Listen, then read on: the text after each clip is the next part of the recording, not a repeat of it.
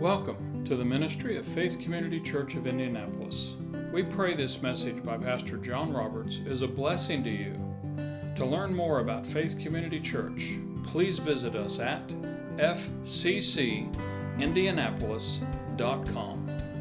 The Lord just asked me a question, and, and I thought of the, the, the man at the um, pool, I think it was Pool of Bethesda, and the, an angel would trouble the water, and the first end got healed. Jesus walked up to this man and said, Would you be healed? And really, the, the, uh, an alternate translation of that is, Would you have life? Would you live? And basically, he's talking about it. Would you live a life where your body does what you want it to do, not be sick?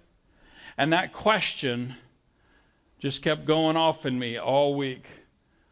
Would would you live or are you ready to live? And then I started looking at, at, at the, the story of the crucifixion, and, and I'm going to throw out the ending, and then we're going to work our way to establish that ending. And it, it, it, it just became a real revelation to me. If you do want life, there's only one way to get to life, and that's through death. Death is required. You cannot live until you die. Now, I know that sounds like an oxymoron, and it is.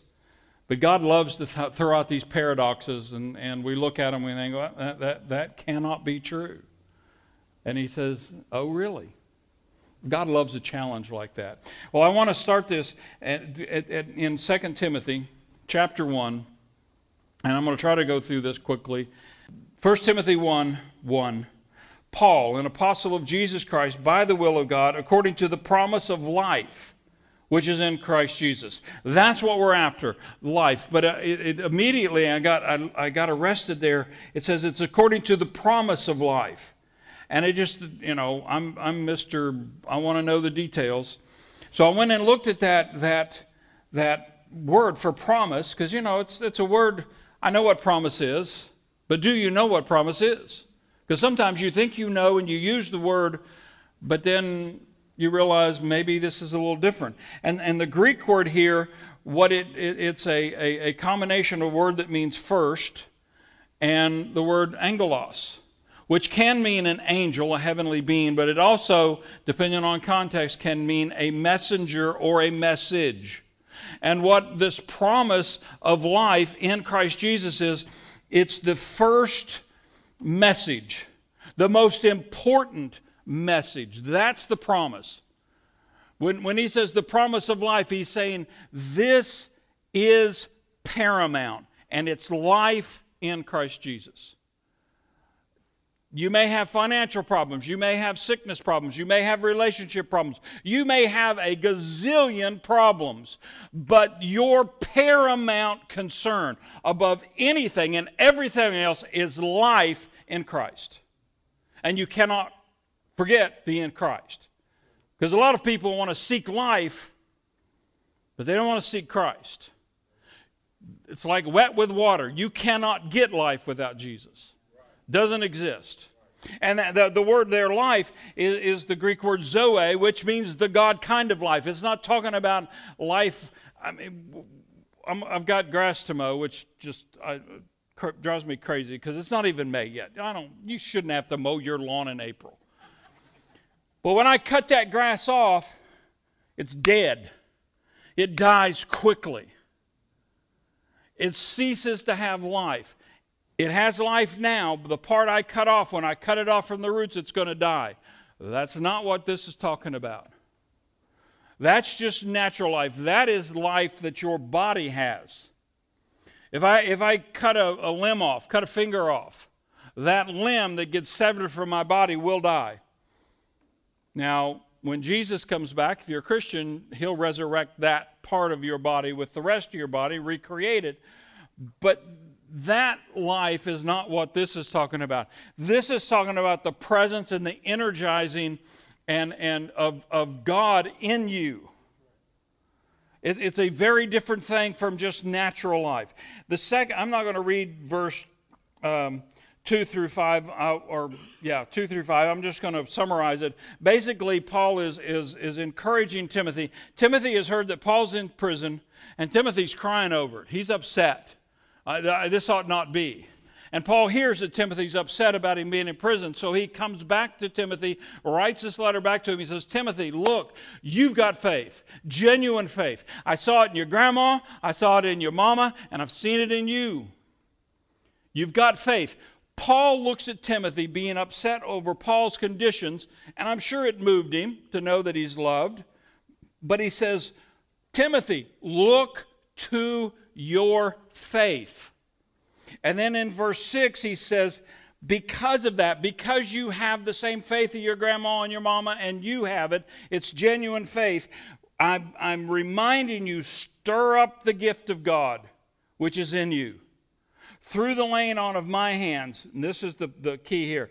Verse 7 For God has not given us a spirit of fear, but He has given us a, a, a power and love and a sound mind. He's contrasting this. This fear is more like a dread that makes you pull back. If, if you've ever watched, and, and, and I know it's hard using uh, movie illustrations because if you've never seen the movie, it doesn't make any sense. But one of my favorite movies of all time, I know, don't judge me, is The Godfather. And in The Godfather Part 2, uh, uh, um, the guy that's going to be Don Corleone's consigliere later on, takes him to introduce him to his love of his life, who is an actress who is in her dad's theater. And they're standing in this door looking at this girl. And about that time, one of the bad guys comes and he grabs the girl and he pulls out a knife and he threatens to cut her across the face so her dad will give him money. And Don and, and the Don Corleone, Don Corleone is not Don yet. The other guy is not consigliere yet. But they're both watching this, and the one guy pulls back. You ever watch that little scene? It's a great bit of acting. He gets us, he kind of looks down and startled, and he pulls back. And, and Vito Corleone just stands there watching. He's not afraid. The other guy is. And when he, ha- when he has that fear, it draws him away. He does not want to give. This is the love of his life and she's being threatened by a bully with a knife and he pulls back. That's what god says you i have not given you fear that will pull you back away from things. But what i have given you is i have given you power. This is the word dynamis. It's the ability to accomplish things. I've given you the ability to do whatever i've called you to do. You need this it's in you always power to fulfill the call. He said, Not only have I given you that, but I've given you my love. Paul said in Romans that we have been, been given agape. The love of God is within us. It motivates us to do the right thing. And then the last one, he says, and I've given you a sound mind. And I always thought of that, you know, being in the modern world. I think of it in, in relationship to a psychiatrist you know, trying to determine does this guy go home or is he going to the insane asylum? The same people go home, they have a sound mind. That's not what this word is. I'd never looked it up before. It's a, it's a word that combines the word sozo, which is where we get the word for salvation, with a, a Greek word that means to rein a horse. So, what he's saying is, I have given you the power to reign in your life according to the salvation I'm putting on the inside of you. Now that changed how I read this verse. He hasn't just given me a sound mind, meaning a mind that, that works well. He has given me a mind that's full of salvation where I can reign and direct my life to the right place. That, that just my, my head started to, to kind of throb. I thought, I don't know if I can get that or not. Verse 8, though, he says, Therefore, because of this, don't be ashamed of the testimony of our Lord. You know, people occasionally will, will ask someone, Can you give your testimony? Let me give you a hint from what this says. If my, te- my testimony doesn't point to Jesus, it's not his testimony, and I need to just forget it. My testimony must always point to, to Jesus because it's the testimony of the Lord that counts. Not what I did, but what He did to me, through me, for me, and in me. If I've got that, he says, Don't be ashamed of the testimony of our Lord, nor of me, his prisoner, but share with me in the sufferings for the gospel according to the power of God. I just kind of want to take a magic marker and mark that part out. I really don't want to partake and share in the sufferings. I just kind of want things to run smooth. But the reality is, life is all about suffering. We live in a, in a world that's soaked in sin, going the wrong way, full of crazy people, and we're going to suffer. Well, boy, isn't that a cheery message? Happy Easter. It's reality. But He's given us power, love, and, and the ability to reign our life to where we are in control and we can exercise salvation to where we conquer all of these things. We may suffer along the way, but man, we have a testimony. Amen? And then verse 9 according to the power of God, who has saved us and called us.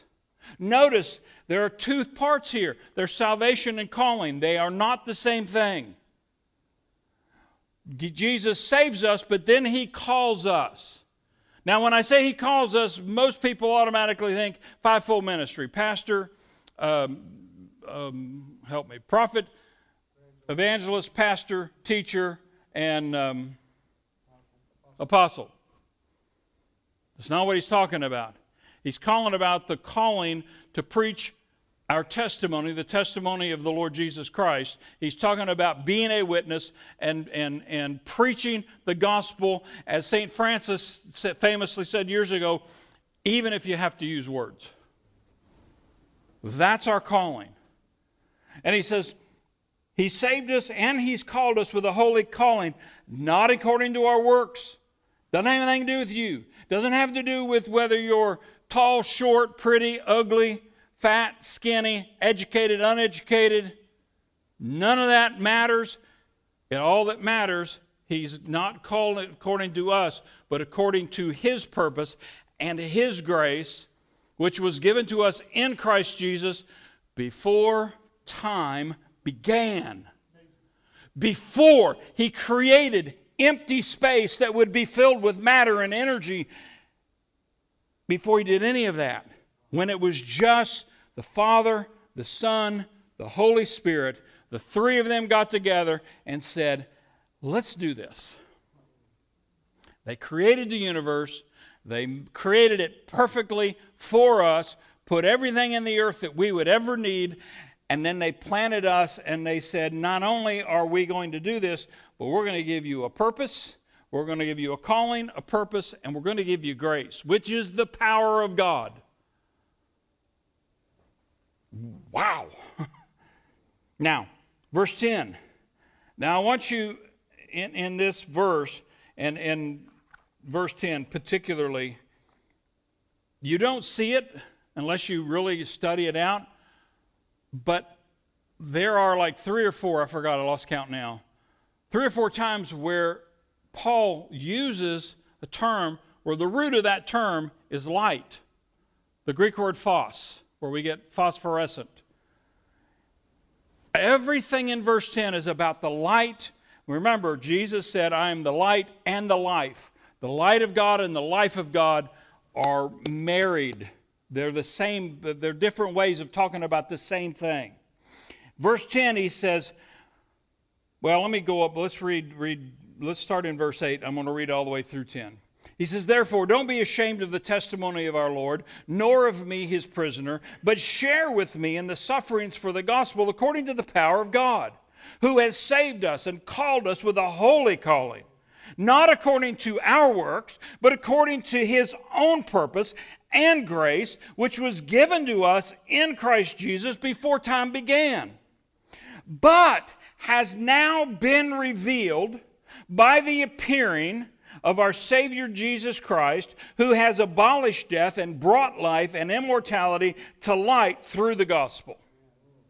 Now, the first word there, when it says has now been revealed, the root of that word is to, to make light. It, it, if, you've ever been to a theater and, and the whole place just goes dark, they've had the lights up and you you think it's time for the curtain, and wham, everything's dark. And suddenly you can't see anything. And you, you kind of hear the curtains parting back, and then you see the spotlight comes on, and you see one lone actor standing in the middle of the stage. And that's how they start the drama. That's what this is talking about. He has been revealed.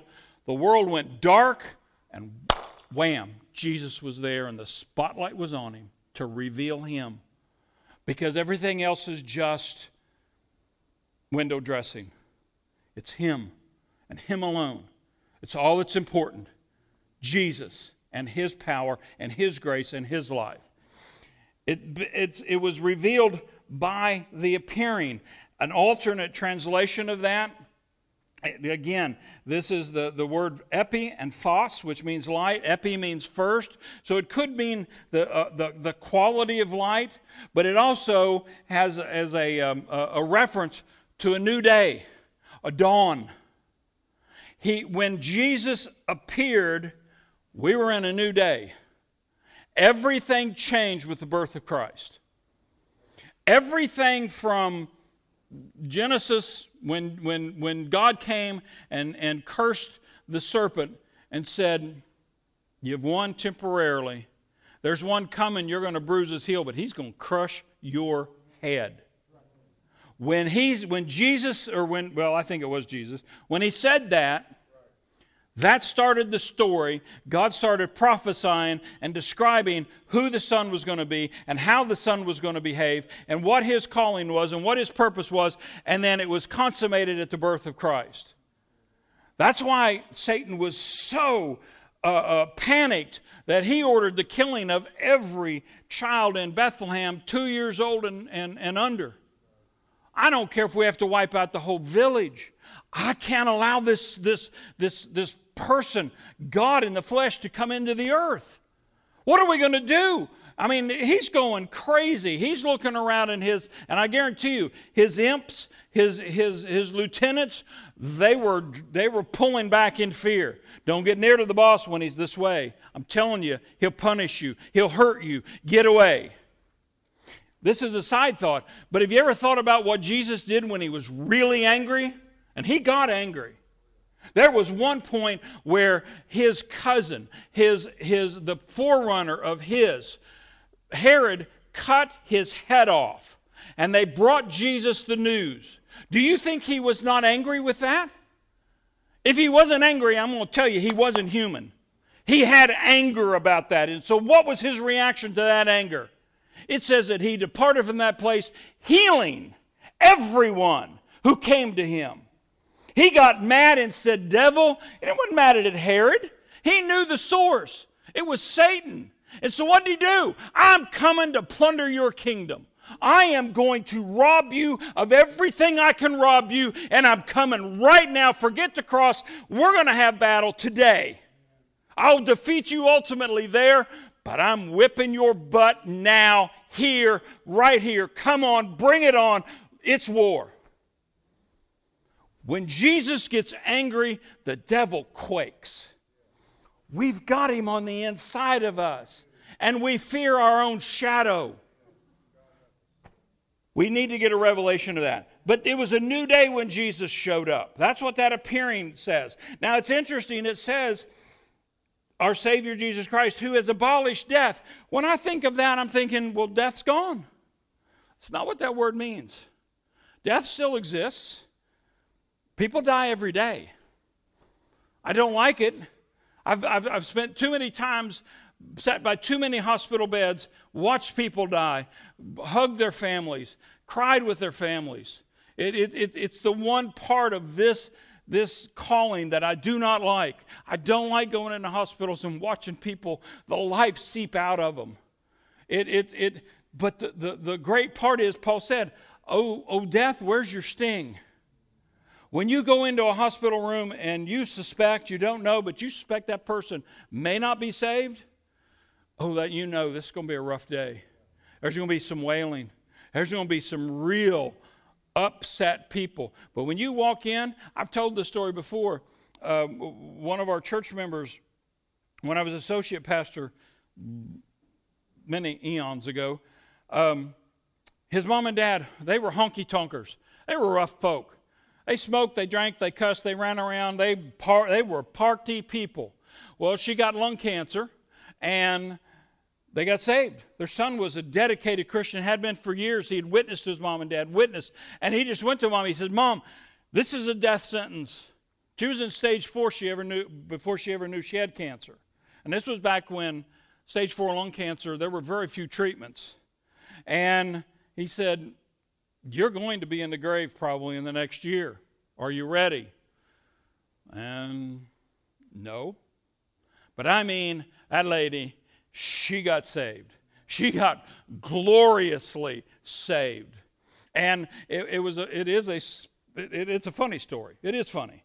She's in the hospital. She, she's DNR. Don't resuscitate me if I die. She has a breathing tube in and breathing for her because her, her breath is so uh, she can't breathe on her own. The cancer's too advanced. And her heart stopped. And her husband, he just loved her so much that he panicked and he called the nurse and he says, I'm reversing the DNR, bring her back. And they did. Man, they jumped on her, they did CPR, they shocked her, and they brought her brought sinus rhythm back to her heart. And she she was sort of semi-conscious because of the, the breathing tube, and she I mean, they've been pounding on her chest, shocking her. She woke up and she looked at him. She grabbed that breathing tube, and doctors, that's not an easy thing to do. She started snaking that thing out. Of course, she's only been saved less than a year, and she's had a rough life. She had rough language. she grabbed him. You blankety blank and so and so, what did you do? And he said, What do you mean? I was standing with Jesus, talking to Jesus, and he looks at me and said, You got to go back. Benny needs you. Don't you ever do that again. Oh, I mean, she was red faced furious. And he said, Okay, honey. And we, he, we, we prayed, released her. Within five minutes, she was gone to heaven. But I mean, that is what he's given us. That is the kind of faith that, that we ought to have. He has, he has, he didn't abolish death. We're still going to die. But he's taken the sting out of it. What he has actually done, if you look at the Greek word, it, it, it's para, and it, it's a Greek word that means stop. Para means to draw alongside. He drew alongside death, and he grabbed it and said, "You're stopped right here. You can only, you can't go any farther." I own you now. Death ultimately, until he comes back, it's still, we are subject to death. If you live long enough, you will die. But we don't fear it. We don't fear it. Death is just the new doorway into a better life. Amen? But it says that he, he brought life. It's another, the brought is another word for light. He lit up the world with the Zoe, with the life of God. When Jesus came in, it said that the star was there. The star was there as a sign, but it's a, it's a representation of the, the Word of God. The second per- person of the Godhead is here, and he's going. The first chapter of John says, and it's a horrible testimony to mankind, it says, The light of, of, of the world was here, and pe- men ran to darkness instead of coming to the light. Unfortunately, that is true. But then it also says he didn't just bring uh, life, he abolished death, he brought life, but he also brought immortality. Now, here again, I, I saw somebody on, on, YouTube, it's been a couple of months ago, he was trying to illustrate um, eternal life. And he brought out this huge coil of rope and he said, This is eternal life. It has a beginning, but it has no end. It just goes on and on and on and on. And I'm thinking, that's a horrible, horrible exp- or, or illustration of eternal life. Eternal life is just not about length. Believe me, if, if, if God came to me today and said, John, you're going to live in the body that you have right now for the, all the rest of time, I would say, mm, no, thank you. I do not want to do that. I mean, I'm, I'm, I'm 67 years old and it hurts a lot most of the time. And I'm not, I'm not complaining. I'm just saying, I, it, it, somebody said, it's not the age, it's the mileage. You know, I, it wasn't that I was on, I wasn't running on, on uh, uh, interstates with no potholes. I was out mudding, running over boulders. I, have treated this thing a little rough, and it's, it's, it says, okay, you treated me rough, time for payback, bud. Well, eternal life, immortality, what this is talking about, it, it's, not, it's not the same as eternal life. Eternal life is not just length, it's also quality. Length without the quality is not a blessing. But the quality that never ends, oh man, I'm ready for it. But that's not what he's talking about here. What, what this word, Greek word, means here is the absence of any corruption. And, and again, it's one of those words I thought, okay, What's, I know what corruption means, but what does it really mean? And when I went to the dictionary and looked at every definition, basically what corruption means is an absence of righteousness.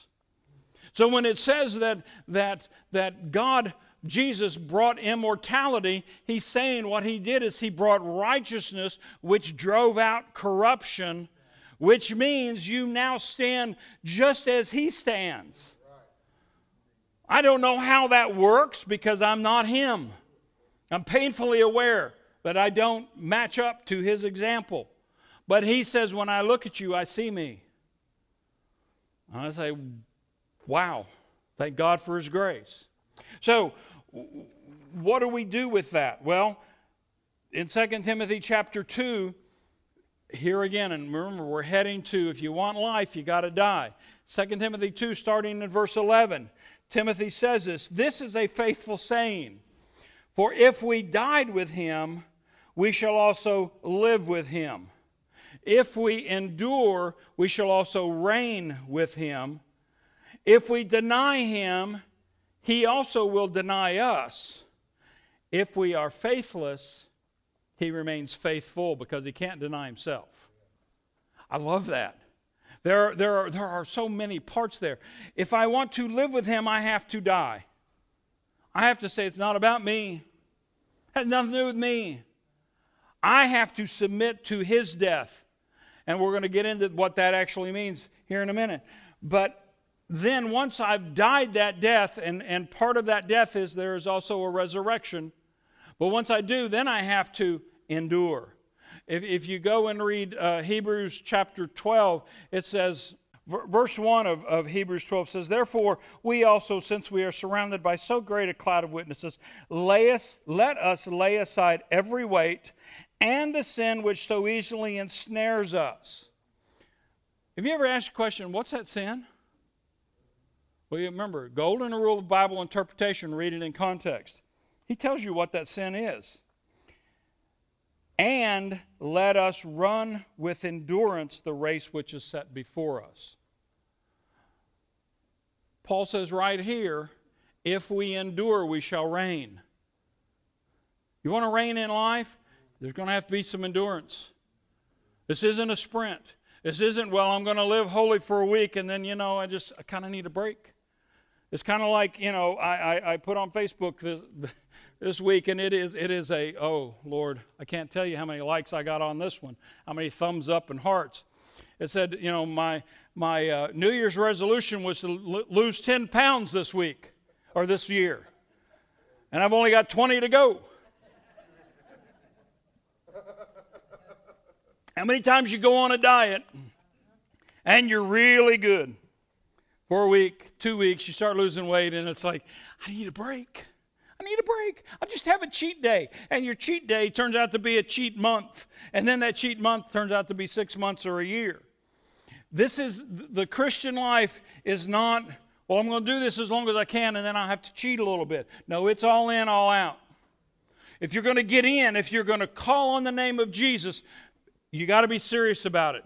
It requires death death of everything death of your ego, death of your dreams, death of your passions, death of everything about you because your life, Paul said it, and I, forget the reference now. He said, it's, it, it's not me anymore, but it's the life of Christ in me. It's all about Jesus.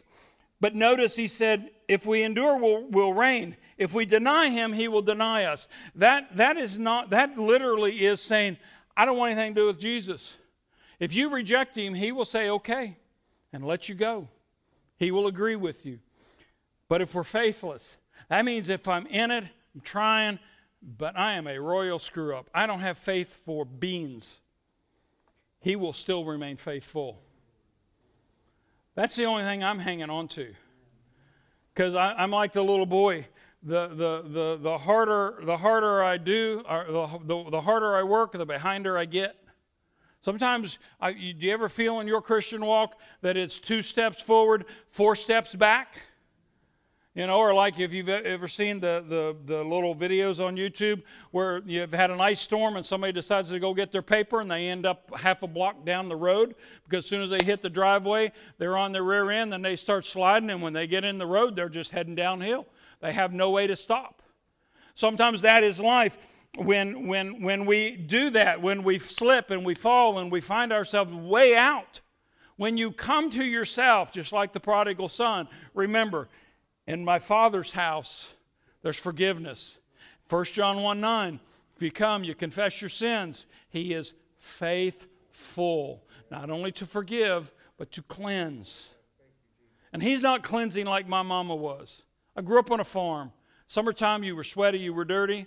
I, more than once, I came up to, to come in the house and I got met at the back door. No, sir, not coming in there looking that way. I've been cleaning all day. Get out in the yard, strip down to your skivvies, and she'd go get the hose. And she would hose you down from top to bottom before you could come in and take a shower. Now, go in there and take a shower. It's like, I don't need a shower. You just did it with a power hose. Jesus will wash you, but he won't power hose you. Amen? He's gentle, he's lowly. Now, how do we do this? How do we how do we we, we die with him so we can live with him? How, once we do die, how do we endure? How do we stay away from, from being faithless? Well, it all comes down to understanding what happened from Good Friday to the resurrection. First, we have to understand man, mankind, us, me, we are worthy of death. We're subject to death because we are worthy of death.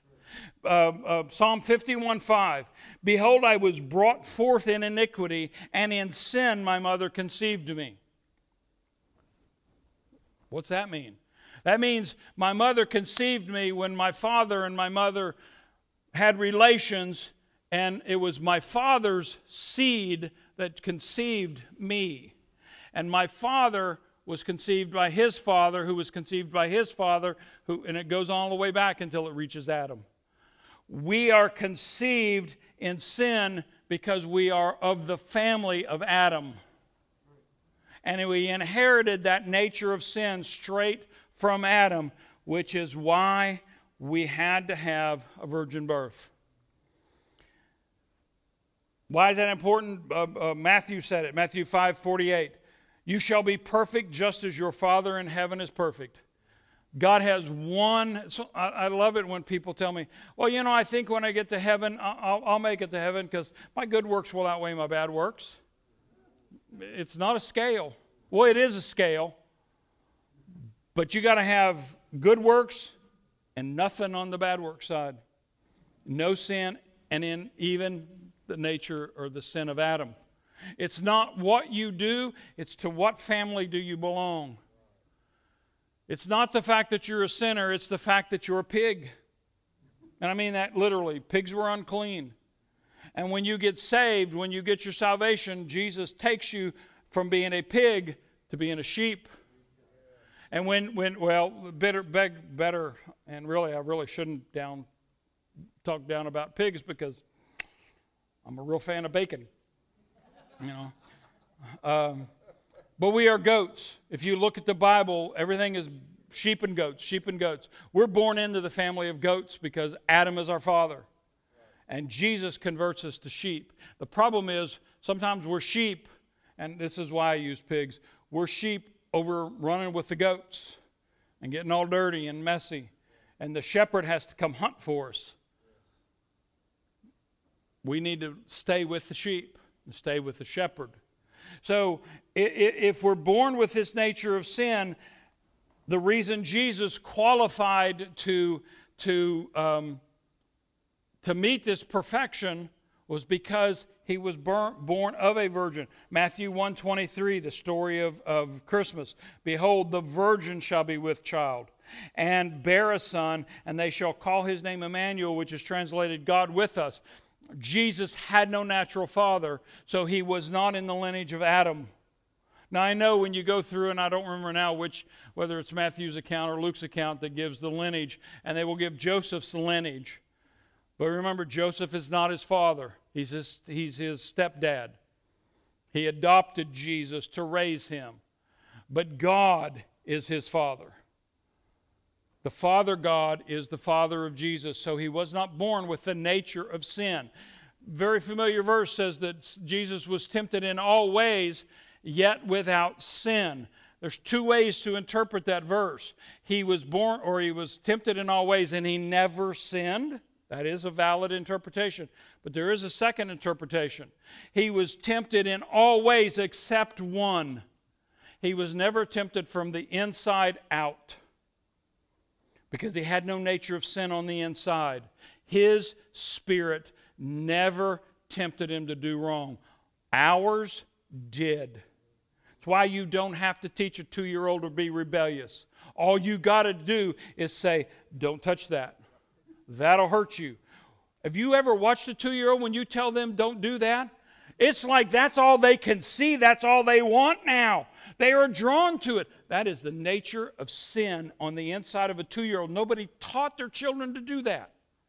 It's innate, it's natural, it's how we live, it's how we are. And when, when you reach the, the age of accountability, you will act that out because God doesn't hold until the age of accountability.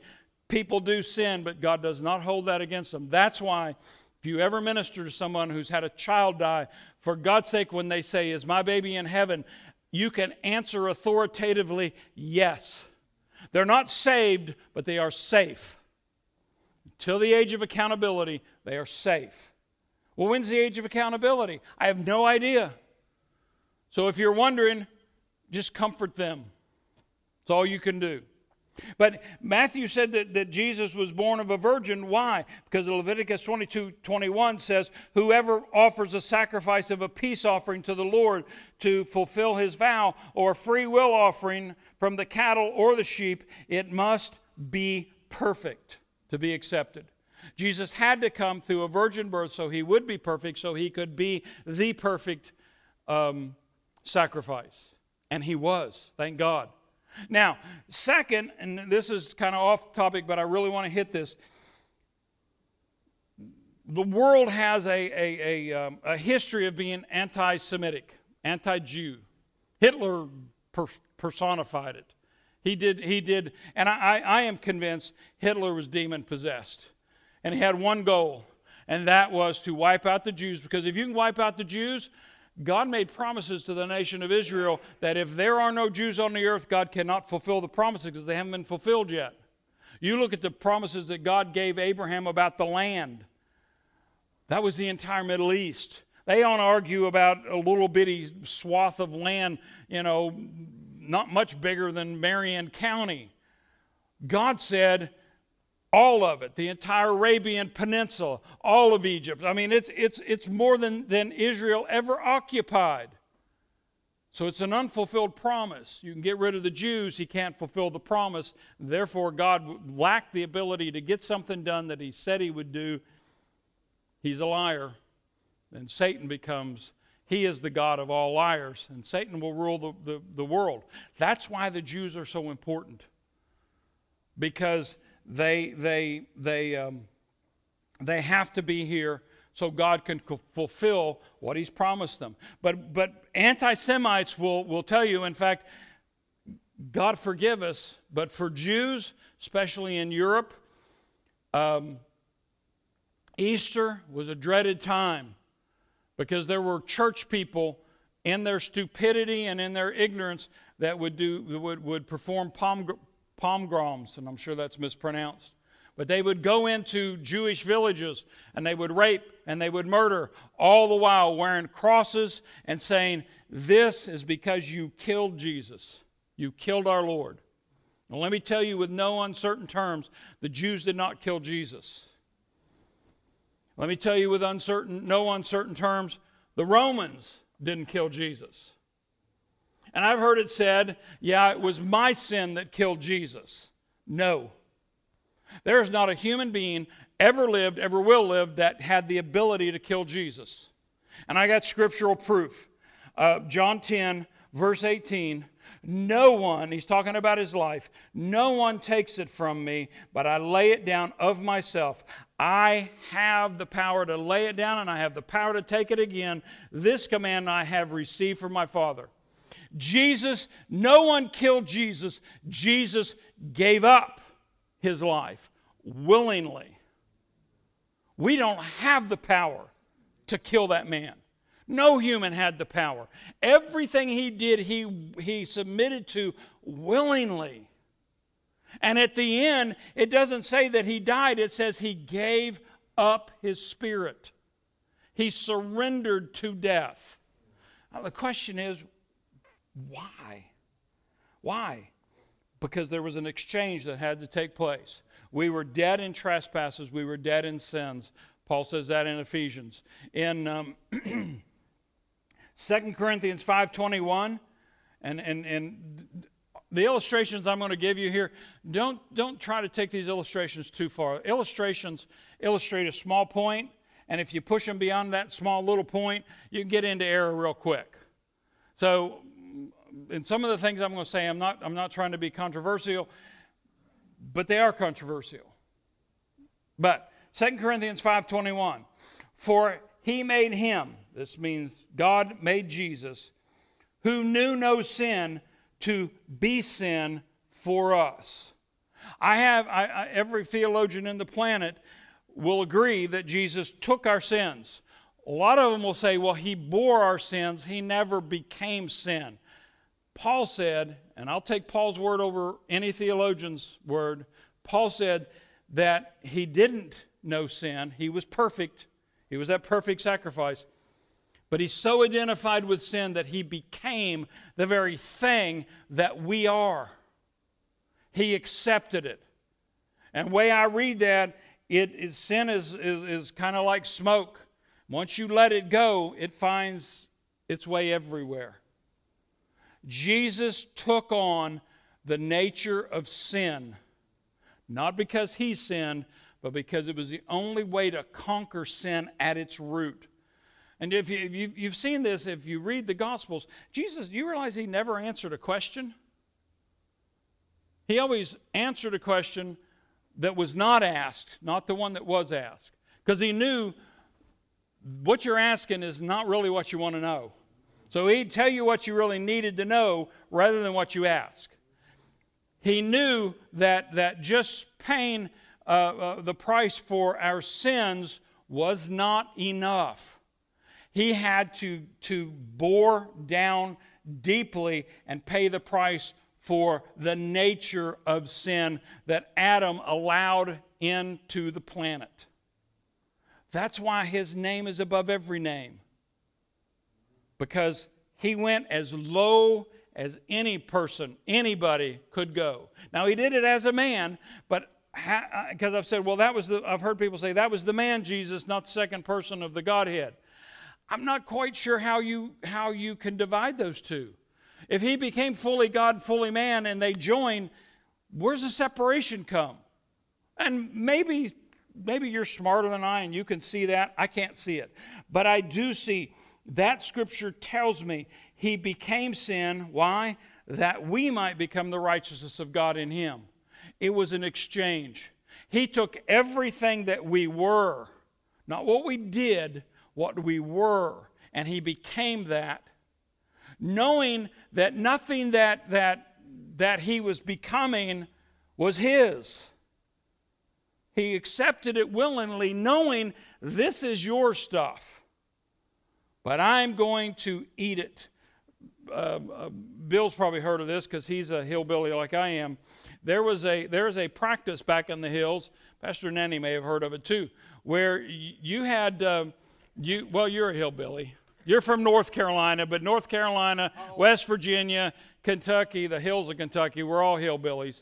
I told I said that to a student one time, they got offended. I said, Why would you get offended that somebody would call you a hillbilly? Man, that's a badge of honor. I mean, it's God's people. Go to, you know, you go to West Virginia, you only have to pay a small toll to call heaven. It's in the hills of Kentucky where it's a toll free call. that, I, I just had to twist that in Bill's back a little bit. But in, in the hills, there was a, a, a, a tradition of having a sin eater. Where literally, when someone would die, you would have a person come in and they would feed them and they would symbolically take the sins of that person on themselves so they could go to heaven. It was a huge perversion of the gospel.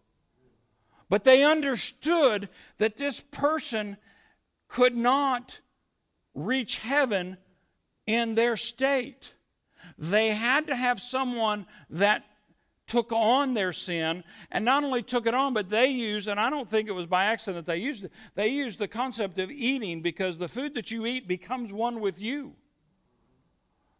That's what jesus did. Jesus was the ultimate actually the only sin eater.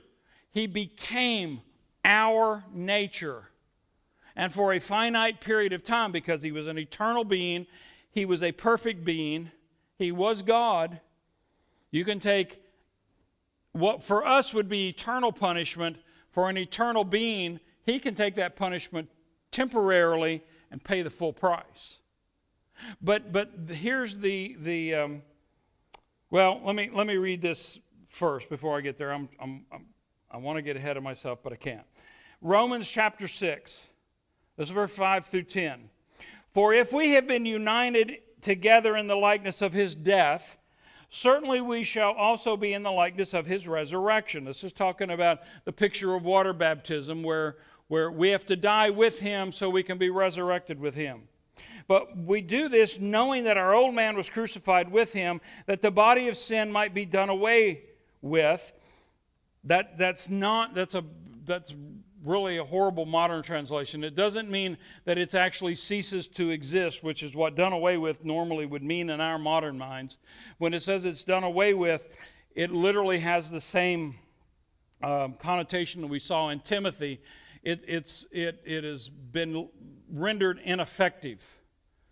Death has no ability to hold me anymore. Before I was saved, I was sin's slave.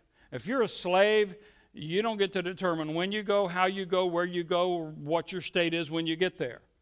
But now I am free of sin. I'm free of the dominion of sin. I may go over and play with the goats. I may get into sin. I may get filthy and dirty and nasty.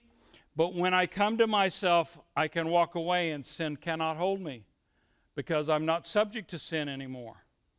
That's what it means when it says he's done away with sin. Sin does not have a hold on us any longer. He said, But he did this, he did away with it, that we should no longer be slaves to sin. For he who has died has been freed from sin. Now, if we died with Christ, we believe that we shall also live with him, knowing that Christ, having been raised from the dead, dies no more. Death no longer has dominion over him. This is the key, verse 10. For the death that he died, he died to sin once and for all. But the life that he lives, he lives to God. This is the picture I want to get. I want to get, and don't read too much into my words because I, I don't know how to give a better illustration of this. But when Jesus went to the cross, he died to righteousness and became sin. That's why I'm convinced on the cross he cried out, My God, my God, why have you forsaken me? What does that mean? Does that mean there was a break in the Godhead? My theology has a hard time with that. But then again, how do I explain when the Son of God, the second person of the Godhead, says, Father, why have you forsaken me? It's beyond my grasp, I'll be honest with you. But I do see that right then and there, he died to his own righteousness and took on and became sin. But when the price for our sin was paid, he died to sin, meaning sin no longer had hold on him. And his righteousness, remember, he said, No one takes my life. I give it and I take it up whenever I want. Once he knew that the price was paid, he said, Sin, you have no hold on me now. And suddenly, righteousness reexerted itself. And it says that he conquered death, he conquered conquered sin. Colossians 2, 2 9, or 2.15 says it this way. Having disarmed principalities and powers, he made a public spectacle of them, triumphing over them in it. New, or the Phillips translation, I love the Phillips translation of that same verse, said, And then having drawn the sting of all the powers ranged against us, he exposed them, shattered, empty, defeated, and his in his final glorious triumphant act. If you've ever listened to Carmen, and I realize Carmen's it's a long time ago, he has a, a, a, um, a kind of a vocal drama about um, the cross and, and what happens to Jesus. And, and all hell has grabbed on him. When he became sin, they had a hold on him. He became sin, they had a right to torment him. And suddenly, he comes alive. And righteousness reexerts itself. And every power of hell, from Satan to the lowest power, was defeated in that moment. He took the keys of hell and death, which means he decides who goes in, who goes out. He took the, the, the picture when it says that he triumphed the, over them in it. The picture is of a Roman general who has conquered a king. They would slap a iron collar around that king's neck. They would cut off his thumbs and cut off his big toe so he could never hold a sword and he could never run, could do no more battle. But then they would, would parade him through Rome with a, a chain and an iron collar. And they'd say, This is the king. This is their greatest warrior. And we defeated him because Rome is supreme. That's exactly what Jesus did. He took he put a collar on Satan's neck, paraded him through hell, and he said, "This is your king, and he is nothing, and neither are you." And he rules hell. I don't mean that Jesus is in hell, but he's the commander of hell. Hell can do nothing unless Jesus says you can do it. He is he's Lord of all. Amen. So, what does that mean for us? Remember, we have salvation, we have calling. Well, we're all familiar. We're Protestants. We're good Protestants. Um, how do you get saved? Well, Romans 10, 9, and 10. If you confess with your mouth the Lord Jesus and believe in your heart that God raised him from the dead, you will be saved. For with the heart one believes unto righteousness, with the mouth confession is made unto salvation. Um, this is a very individual thing. You don't get saved because you were in a family of, of Christians. I used to think I was a Christian because my mom and dad were Christians. And I would think I'm a Christian because I live in a Christian nation. No, being a Christian is an individual, just you and Jesus. And it starts, it, it is all faith alone, but, but Jesus said in Matthew 7, You will know them by their fruits. So if you do have that salvation experience, remember, back in 2 Timothy, he said, You know, if we died with him, if we will um, live with him, but if we endure, we will reign. Sometimes we see people and you wonder, are they Christian or are they not Christian? Because they're not reigning in life. They're in, they're out, they sin a while, they live righteous for a while. You just, you know, you, you never know where they are. That's a lack of endurance right there. If you're going to reign in life, you have to get in, stay in, and live by the Word. The Word is your commandment. The Word tells you how you have to live. But, but, but the real question is Well, there in, in Matthew 7, and I'm not going to read it all, but this is the passage, and it's a hard one to read, where Jesus says, In the last day, many will come to me, and they say, But Lord, we cast out demons in your name. We preached in your name. And he'd say, Go over with the goats because I never knew you. That's, that's, uh, I'm not afraid of much. I'll tell you, that, that verse right there makes me nervous. God, please don't let me be in that group. I don't want to have, have, have tried to serve you, and yet you really don't know me. Is it a possibility? It's Jesus talking. So, yes, it's a possibility.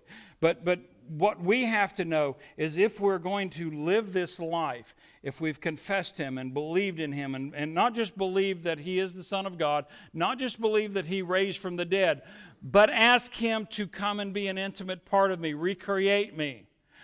The key to knowing you've done that is that you have to know I died. It's not me. It goes beyond because it is really easy to take Jesus into your life, and I'm talking figuratively Jesus, I want you.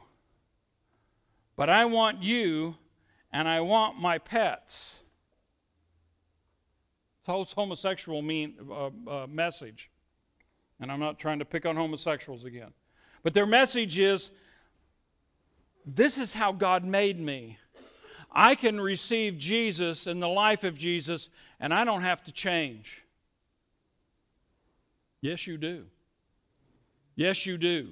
And, and we, we've said this several weeks ago. We, um, we look on homosexuality when we read Romans 1 and we say, wow, obviously they, that's, that's evil, that's sin. But you go to Proverbs chapter 6, these six things the Lord hates, yes, seven are abomination to him. A proud look, Whoa. That literally, that means the, a, a good example of that is you can never admit that you're wrong. You'll find a way that I'm right. This isn't about me, it's about you. And you have that attitude with everybody. That's a dangerous attitude to have in a marriage. You know? Some, especially for guys, everything's a competition. Well, when you have marital conflict, any relational conflict, but particularly with marriage, if it becomes a, um, a winner loser game, well, you're, you're, you're fighting the wrong war right there. And if you can never admit that you're wrong, right there you're wrong. It says a lying tongue. That's being deceitful. That's being, you know, I, I show the, the, the word hypocrite Literally, in the Greek, the word hypocrite was a, an actor, and they didn't have all the stuff we did. They had two masks, one with a smile, one with a frown. That mask was called the hypocrite, and you stood with the mask in front of you. They never saw you, they just saw the mask. Well, in one sense, we're all hypocrites. We all have our little masks that we allow people to see. Sometimes your mask gets a little transparent, but James says that we need to confess our sins one to another. Basically, you want the loose translation, you need to be transparent with, with other Christians. Don't put on airs. That's, that's a lying tongue. Hands that shed innocent blood. That's either committing murder, but if you remember when we looked at the commandment about against murder, it's also having anger, having murder in your heart, even if you don't kill somebody. It, it's, it's talking about, sometimes it's, it's just murder in the sense that I've wasted my life. I spent my life doing things that don't matter, they have no eternal consequence. A heart that devises wicked plans. I'm constantly figuring out ways to scheme, get rich quick plans. How can I, how, you know, you got to look out for number one. God helps, you know, it's written in the Bible. I've been told this many times. It's written in the Bible. God helps those that help themselves. No, it's not there. You can read it from Genesis to maps, you'll never find that verse. It's not there. Feet that are swift and running to evil. You're always looking for a pit of strife that you can run in and give your opinion. Anytime you find conflict, you want to start dividing up sides. I'm going to defend this one, attack this one. No, it's a peacemaker that God blesses. It, um, the next one says, sorry, a false witness who speaks lies. Basically, that, that's someone, the literal picture there in the Hebrew is someone that breathes fire. You're constantly telling tales on people, and they're never positive. And this is the last one. I think this is probably one of the worst. One who sows discord among brethren. You will not let strife die down. When the argument starts to wane, you go over and start fanning the flames. Stir it all back up again. Some people just love to live in conflict. God says, no, if you want to reign with me, you're going to have to endure with me. But if you're wanting to endure with me, you're going to have to die, not only die to your own life, as in the new birth, but then that's, that's the new birth. But in the process of sanctification, as God brings things to your life, to your mind, this needs to change. Deal with this part of your life. Deal with this part of your attitude. Deal with this part of your ego or your thinking. You got to say, but that's me. That's just my personality. It may be. Time to take a knife and kill it. If you want to live with Him, you want to reign with Him, you have to kill every vile instinct that your flesh brings up to you and says, You're entitled. Take a knife, stab it in the heart. Because you're entitled to do one thing if you really get boiled down to it. You're entitled to live a short, miserable, sick life, die, go to hell, and spend all eternity in torment. That's what you're entitled to. Everything else is a gift by God's grace according to Jesus' sacrifice because he became sin. And when the price for your sin was done, he died to that. He resurrected, and we resurrected with him. That's why we're sitting in heavenly places with him right now. Physically, I'm here. Spiritually, I'm sitting on the throne with him. If I'm going to live that out, because remember, one of the songs we sang, He brought heaven to earth. That's our function. To take the, the authority and, and, and the life of God that we are enjoying in heaven with Him and bring it and manifest it in the earth. And when you manifest His life in this earth, it will attract people people will say, I want that. I like that. When we prayed over the offering, it's part of being a delightful land. It's what, what Timothy or Paul said to Timothy that, that we will reign with him. It's eating the fat of the lamb. Amen? Now I know fat's, you know, a bad thing to some people.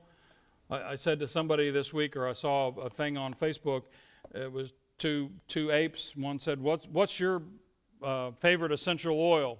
The other one said, Bacon grease. Like, I can identify with that.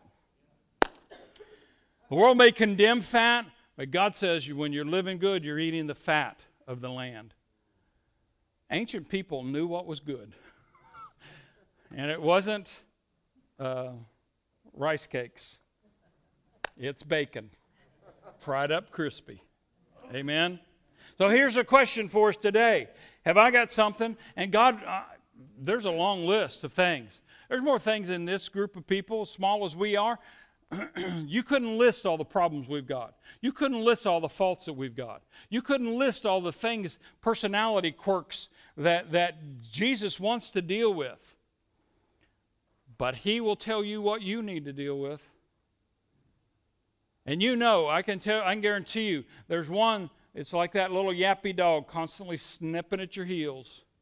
That's probably number one on the list.